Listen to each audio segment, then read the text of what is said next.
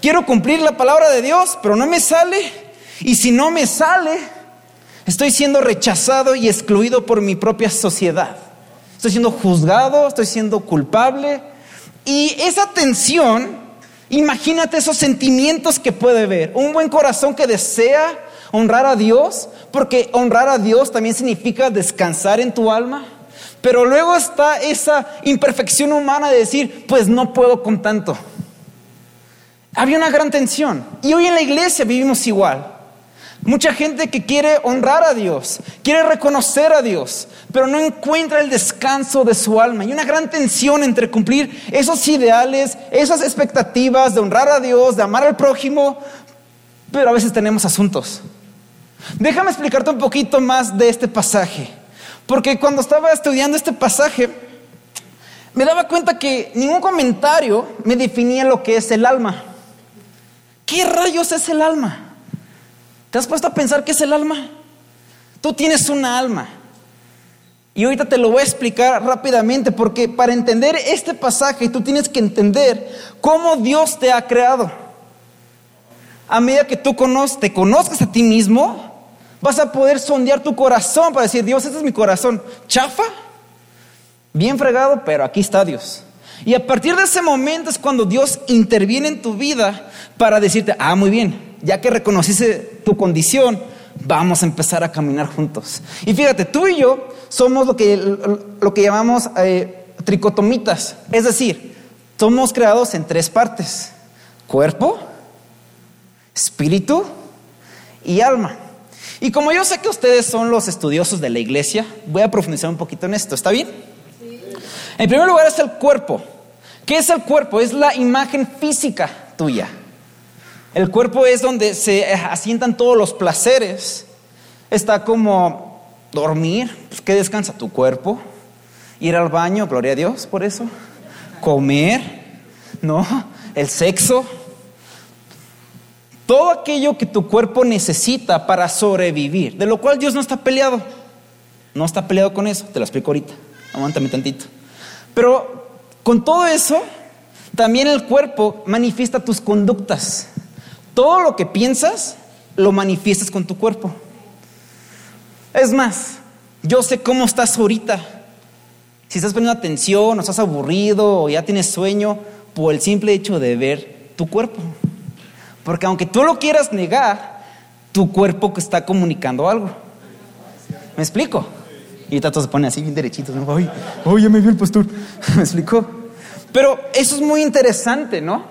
Que tenemos que ser, digo, una referencia bíblica, no la voy a leer por el tiempo, pero está en Primera de Corintios, capítulo 15, 44 al 46, 47, perdón, donde, donde Pablo explica que fuimos hechos a la imagen de Dios pero también está explicando el contexto físico de la creación en Adán, que está muy interesante, pero no, puedo profundizar. Luego está el espíritu. El espíritu es la parte que la Biblia es clara. Sin Cristo estamos muertos. Nuestro espíritu está muerto. Ahora, ¿qué significa que estamos muertos al espíritu? Es decir, que tú tienes la incapacidad de percibir a Dios en tu realidad. Dice la Biblia Juan capítulo 3, que tenemos que nacer de nuevo para que nuestro espíritu nazca de nuevo y, pues, y ahora ser conscientes, percibir la realidad de Dios en nuestras vidas. Decir, wow, Dios, aunque te reconocía a mis 30 años, puedo ver que a los 14 años cuando tuve ese accidente, tú estuviste ahí y me salvaste. No lo pude ver todos esos años, pero ahora que nací de nuevo y puedo recordar mi pasado, tú estuviste ahí. Y yo estoy seguro que si tú analizas tu vida, vas a ver muchas maneras en las cuales Dios te ha salvado y Dios ha estado contigo, aunque tú lo has ignorado muchas veces. Pero el Espíritu te hace entonces ahora consciente de Dios, puedes ver a Dios, puedes tener comunión con Dios, tienes una relación con Dios, puedes sentir su presencia en la alabanza. ¿Cuántos sintieron la presencia de Dios? Yo sí la sentí porque estoy conectado con Dios. Y luego también puedo tener la intuición de discernir qué es de Dios, qué no es de Dios. Estar hablando con un amigo y me ve medio raro y me habla medio raro. Le digo, ¿sabes qué, bro? No siento paz estar contigo. Prefiero, prefiero ser amigos, pero no quiero ser más íntimo contigo porque no me das buena vibra. Es esa parte. Está la conciencia. Hay muchas cosas que, que podemos hablar. Y te digo todo esto porque tenemos que llegar al alma. ¿Qué rayos es el alma? El alma tiene tres elementos. El alma tiene tu capacidad de voluntad, tu capacidad de elegir. Tú elegiste estar aquí, te pudieron haber persuadido a estar aquí, te pudieron haber engañado para estar aquí, pero al final de cuentas decidiste estar aquí. ¿Me explico? Y tú tienes la capacidad, tú tienes la capacidad de elegir a Dios o rechazar a Dios. Seguir los mandatos, los consejos de tus pastores o decir, yo quiero hacer mi vida. Dios te ha hecho a ti libre para escoger, porque un Dios bueno no esclaviza, sino libera. Y un Dios bueno también no te enseña mandatos, te enseña convicciones es cuando todos los principios de Dios se injertan en tu corazón y tú dices, yo no tengo que estar, ni me siento obligado de estar obedeciendo, yo decido ser así. Es como los jóvenes, cuando están, y, voy a hablar un poquito eh, muy transparente, pero eh, cuando los chavos tienen la atención de, fumar, tomar, por alguna atención con los amigos o tener relaciones sexuales, a mí me encanta escuchar cuando jóvenes me dicen, a mí nadie me está obligando. A mí nadie me está impidiendo ni tomar, ni fumar, ni nada de eso.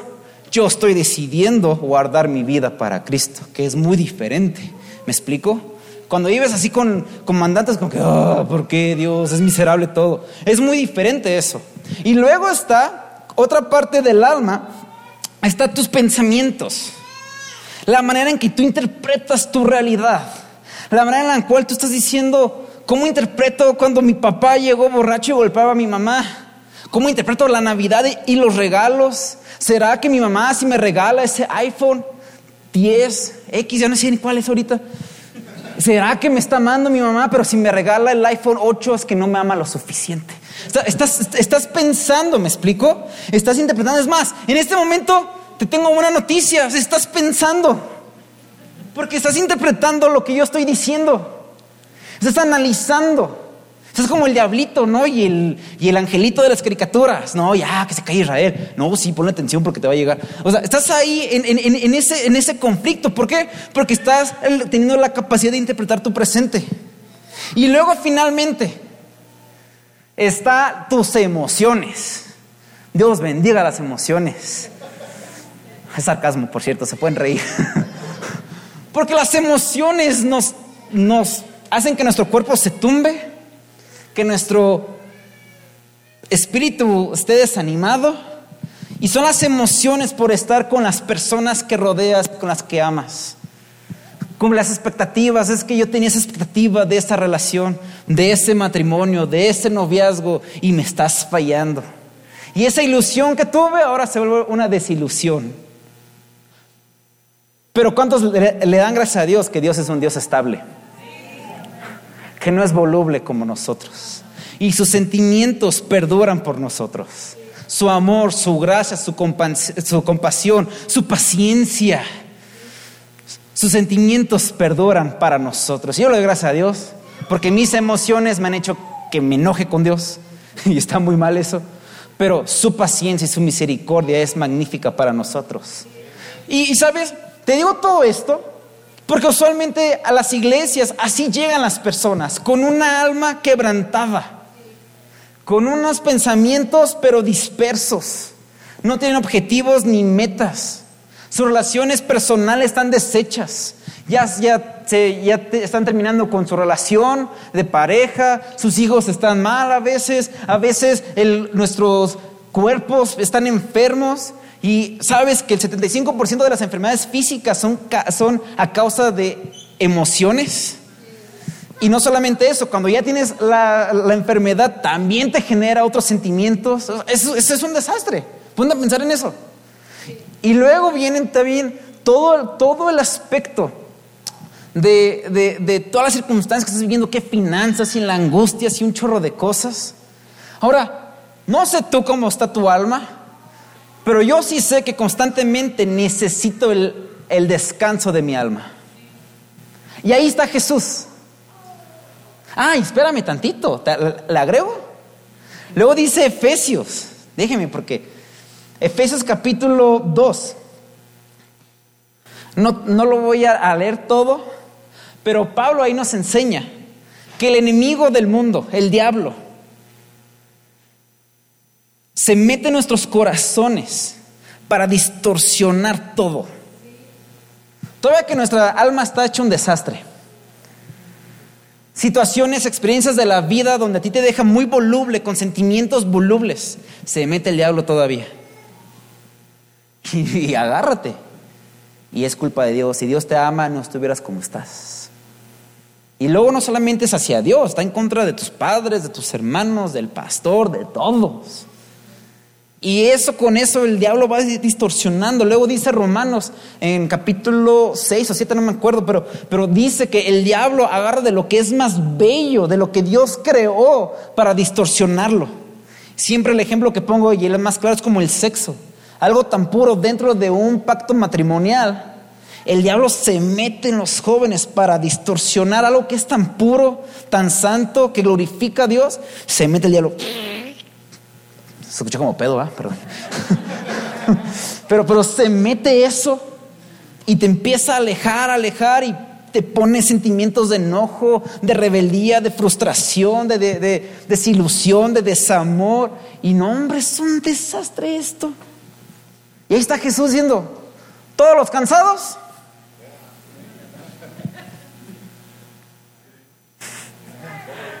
Espérame, voy a despedazar un poquito más este versículo. Se pone más ilógico todavía.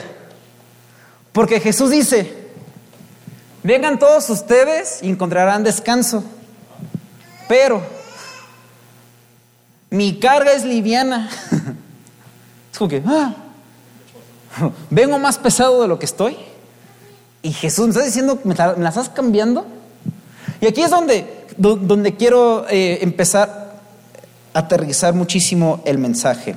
¿Sale? ¿Sabes? Cuando Jesús está hablando de eso, Él quiere liberar nuestra alma, porque también dice Hebreos, dice que el propósito de nuestra salvación es para que tú y yo estemos en un descanso eterno. Es decir, una condición, un estado en el que tú en la tierra puedes encontrar descanso. Tú puedes estar en paz con Dios, con la gente. Y sabes, te quiero explicar algunas cosas, qué es lo que significa esto. Porque veo que la gente puede venir aquí a la iglesia, pero al momento de decir, hey, vamos a hacer un proyecto, vamos a servir en esta área, eh, hay un chorro de cosas en nuestra mente que suceden y nos están impidiendo de servir dentro de la casa de Dios, de compartir a Cristo Jesús en, afuera, de estar incluso involucrados, conectados con la visión de la casa. Porque quizás aquí en el corazón hay mucho conflicto todavía. Y no solamente eso, yo también entiendo que cuando hay conflictos en el corazón y tú lo manifiestas, tú también recibes juicio muchas veces y mucho rechazo. Porque mucha gente no puede entender, no puede ver lo que hay en tu alma. Pero hoy te quiero decir que Jesús sí ve el conflicto de tu alma. Pero no es para que te quedes como estás, sino es para que tú continúes creciendo, continúes madurando. No es para, para que Dios venga y, ay, pobrecito, te entiendo. Pues ahí quédate en la reserva porque no puedes hacer nada más. No, jamás. Tú no estás creado para estar en la banca de un partido. Tú estás creado para jugar en el partido, ¿me explico? Y si tú estás esperando a que Jesús diga, uy, dale un fuerte aplauso a Dios, si sí lo crees.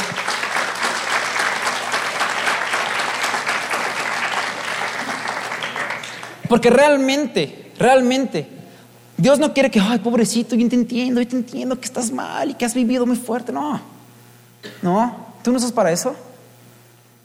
Jesús está diciendo, mi carga es liviana porque al poner tu fe en Jesús, tú estás entendiendo que todo tu sufrimiento tiene un sentido, tiene un significado. ¿Sabes? Muchas veces llega aquí a la iglesia y dice, ay, Dios tiene un propósito para ti. Y tú, pues, ¿cuál? Porque la neta está bien desubicado. ¿Para dónde? Muchas veces tú puedes entender que todo lo que estás viviendo es para tú dar vida a algún momento.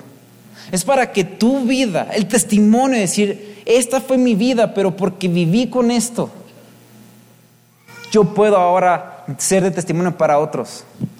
Yo perdí a mi papá cuando tenía cinco años. Cinco años, un escuincle. Y fue muy difícil crecer sin papá, por supuesto. Pero, ¿sabes? Por un tiempo de mi vida me estuve lamentando y decir, Dios, pero ¿por qué me quedas sin papá? Si es bien difícil vivir sin papá, llega el día del padre y es terrible todo y todo es amargo. Pero cuando, cuando Dios se reveló a mi vida, pude sanar. Y me he topado con una cantidad de jóvenes que han perdido también su papá, ya sea por un divorcio o una muerte física. Y les digo, hey, yo te entiendo. Porque mi vida tiene un significado ahora para tu vida. Porque ahora te puedo compartir. Y sabes, aunque sigo creyendo en Cristo, aunque sigo obedeciendo a Cristo, la carga es ligera para ti. Tú puedes traer consuelo y ese alivio para tu vida. Vamos por la vida, vamos pidiendo consejos para que alguien pueda aliviar nuestra alma. ¿Tú sabes que a la persona que le pides consejo le estás dando autoridad en tu vida?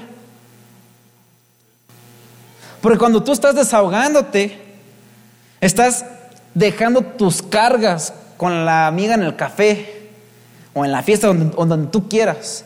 Tú estás abriendo tus expectativas, estás abriendo lo que a ti te duele, lo que es tu conflicto y la persona que te está hablando, esa persona, tú, tú al escucharla le estás dando una autoridad para decirte qué hacer, cómo resolver el conflicto, qué no hacer, qué sí hacer. Y luego yo me pregunto por qué la gente, cuando se supone que está con sus amigos, y la verdad, no conozco tus amigos, hay amigos muy buenos, y yo creo que, que aquí se ha predicado, tan animado a que te a que te rodees de personas que edifiquen tu vida, amigos que te edifiquen tu fe. Pero tú le estás dando una autoridad a ellos. Tú necesitas interpretar qué es lo que está sucediendo en tu vida para darle un significado. Luego Jesús está diciendo, cuando hablas de mi carga, es decir, estamos compartiendo una carga. Ahora, no sé si lo han eh, explicado, pero cuando Jesús habla del yugo, habla de, ese pedazo de, madera en el cual se, juntaban dos yuntas de bueyes. Y pues la idea es de que pues, iban arando el campo para preparar eh, la siembra. Y siempre ponían a un güey, perdón la expresión, es el, animal, manso, sereno, eh, de más años de, experiencia, al lado de uno imperactivo como yo, así de... es que estoy tramado, déjame desahogarme paréntesis. Es que me acaban de hacer en la escuela un estudio y resulta que tengo... Eh, déficit de atención, hiperactividad. Y he llegado a mis 32 años y apenas me lo acaban de decir. Pero soy muy imperactivo, la verdad. Entonces digo, bueno, pues tiene algo. Pero bueno, ya voy a terminar la, la carrera. no estoy tan mal. bueno, ya, cierro el paréntesis, sale, ya me desahogué. Bueno, entonces ponen a esos dos animales y este como que están ahí peleándose y el otro ya quiere arar y ya quiere jalar todo y llevarse la carreta y demás. Y el otro, pues man, como que, hey, Tranquilito, tranquilito, tranquilito. ¿Sabes? Es una excelente ilustración para conocer a Jesús y su iglesia.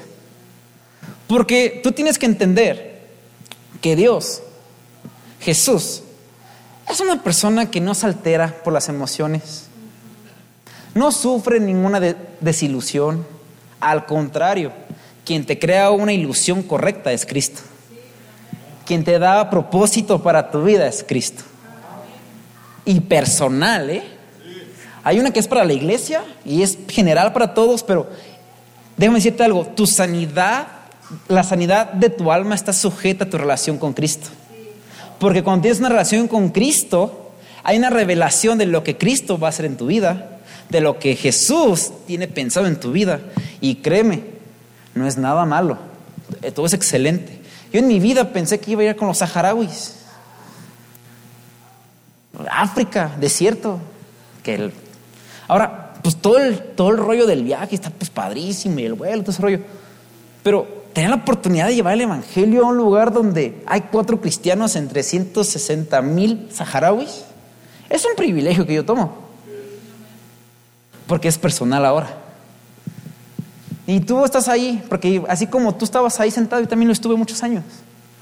Pero poco a poco se va revelando los propósitos de Dios para mi vida. Poco a poco fui escuchando consejos de mis pastores, que les di autoridad a ellos para que hablen sobre mi vida y mi vida fue transformada, fue creciendo. Y eso fue excelente para mi alma. Jesús está diciendo, hey, tú necesitas una autoridad. Tú necesitas a alguien que sea tu punto de referencia. Tú necesitas a alguien que hable a tu vida. Déjame, déjame ya em, terminar con esto.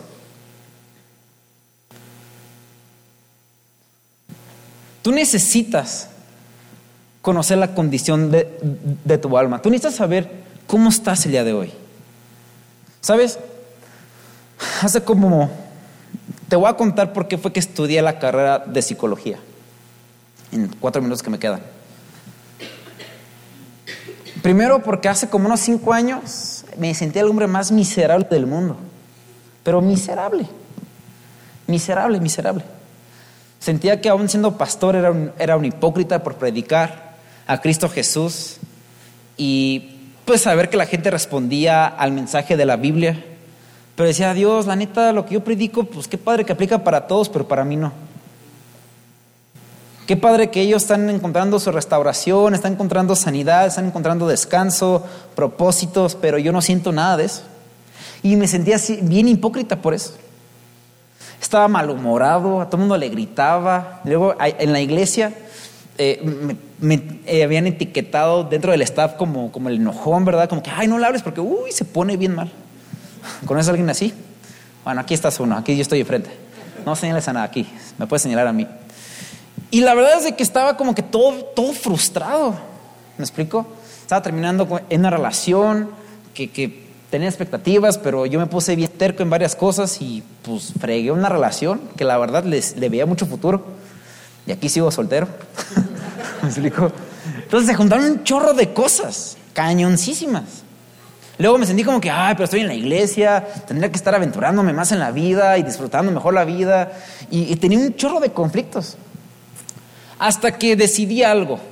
Decidí, mi mamá también es psicóloga. Ahora, lo que voy a decir lo, voy a decir con mucho cuidado. Mi mamá me dice, Israel, ya me tienes harta. Ve con el psicólogo. Ahora, yo no estoy promoviendo la psicología ni la terapia, eso no, que quede muy claro. Pero al punto que quiero llegar es que yo decidí recibir ayuda. Porque la neta, la neta, aunque siendo pastor, estando al lado del pastor Andrés Speaker, no me sentía satisfecho en mi vida. Tuve que decir, mi alma está, pero mal. Y tuve que pedir ayuda. Y fue un proceso como de dos, tres años para empezar, empezar a poder moldear mi corazón. Luego falleció el pastor Elido Santinelli, que no sé si lo llegaron a conocer ustedes, también allá de Morelia. Y él, falleció de una manera bastante trágica. Yo dije, ¿cómo es posible que un hombre de Dios falleció de esa manera? Y dije, ¿qué onda Dios? ¿Por qué? Y fue ahí que Dios me dijo, Israel, necesitas capacitarte para traer sanidad al cuerpo de Cristo. Ahora, yo creo en esto. Yo creo que el cuerpo de Cristo, dice la Biblia muy claramente en Efesios, que el Espíritu Santo da dones y talentos al cuerpo de Cristo. Lo que quiere decir de dos cosas. Que efectivamente a través de tu relación personal con Cristo Jesús hay sanidad, por supuesto, Dios te ayuda a sacar varias cosas, actitudes, sí. Y mucha gente que, que escucho me dice, ah, Israel, pues yo sé que tengo errores, pero, pero, pero yo voy a orar para que Dios cambie eso. Y, vemos como que esa, falsa ilusión de que, de que, ah, Dios, por favor, quítame lo enojón y lo frustrado y ya todo está bien. Eso no va a pasar. No es un acto de magia. Y ahí es donde la oración se complementa con los dones del Espíritu Santo en la iglesia. Y dice que hay pastores, bueno, son los oficios, profetas, pero también donde está la palabra de sabiduría y de ciencia y un chorro de cosas. Porque tú y yo necesitamos una persona humana, física. Dios es espíritu y está muy bien con eso. Pero Dios sabe que ni tú y yo necesitamos un acompañamiento de parte del cuerpo de Cristo para ir y desahogarnos, para ir y decir, así me siento. Yo he escuchado tantas cosas tan más locas. Jóvenes que me dicen, Israel está tan enojado con mi papá que ya quiero que se muera. Uy, pues, espérame tantito. Pero también les digo, qué bueno que me lo estás confesando. Porque si no me lo confiesas, te vas a pelear con tu papá y neta vas a buscar que se muera. Es en serio. Porque así, así es la frustración. Así son las falsas expectativas. Y sabes, tú necesitas a alguien que te acompañe. Tú necesitas a alguien que, en el cual tú puedas abrir tu corazón y decir, esto me ha pasado por años. Recuerdo todavía cuando era niño y me hicieron esto. Y sabes, cuando tú abres tu corazón, Jesús se manifiesta. Porque Jesús sabe, como dice, como acabamos de leer, yo soy humilde de corazón. Jesús conoce tus dolencias, tus cargas, y Él no pretende señalártelas para condenarte y rechazarte. Él pretende con su ternura, con su humildad, sanar tu vida. Ya para terminar. Bueno, ¿puedo dar tres minutos más?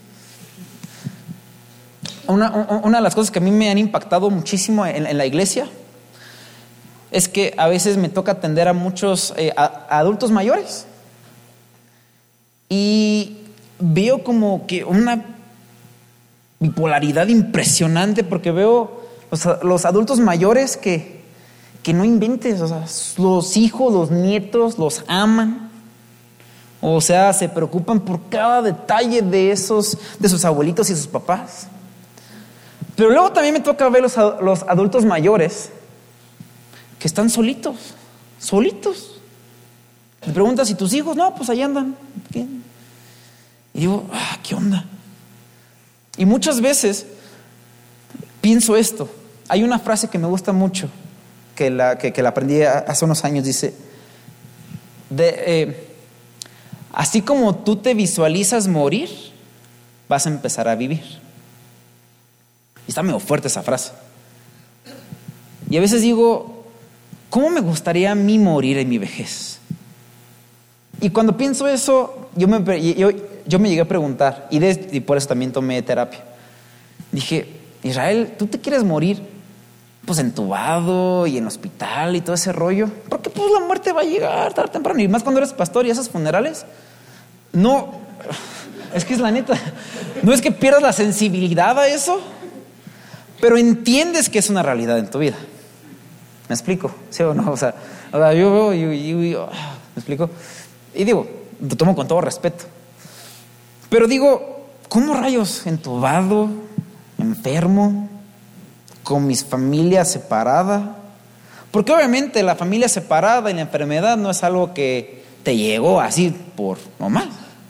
Es algo que fue las consecuencias de una de severas decisiones que tú tomaste.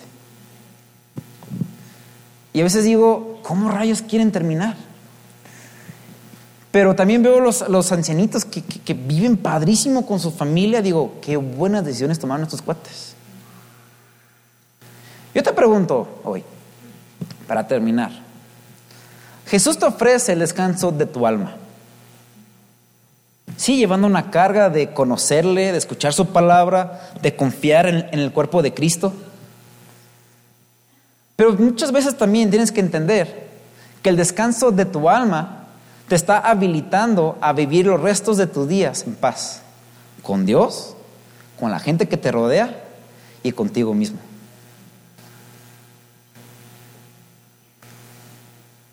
Yo sí sé que por lo menos cuando yo me muera, sea en un año, dos años, 50 años, 100 años, yo qué sé, yo quiero estar en paz. Tú quieres estar en paz.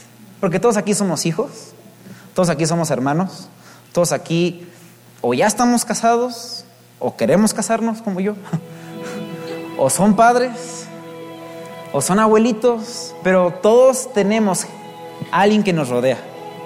Todos aquí somos amigos, somos amigos por pertenecer al cuerpo de Cristo, pero también tienes tu círculo de amigos. Tú y yo estamos rodeados de gente. Y yo nomás quiero decirte, la gente que te rodea puede ver que tienes paz en tu alma, o la gente que te rodea puede ver que tu alma sigue abatida. Yo te digo hoy, y con esto cierro,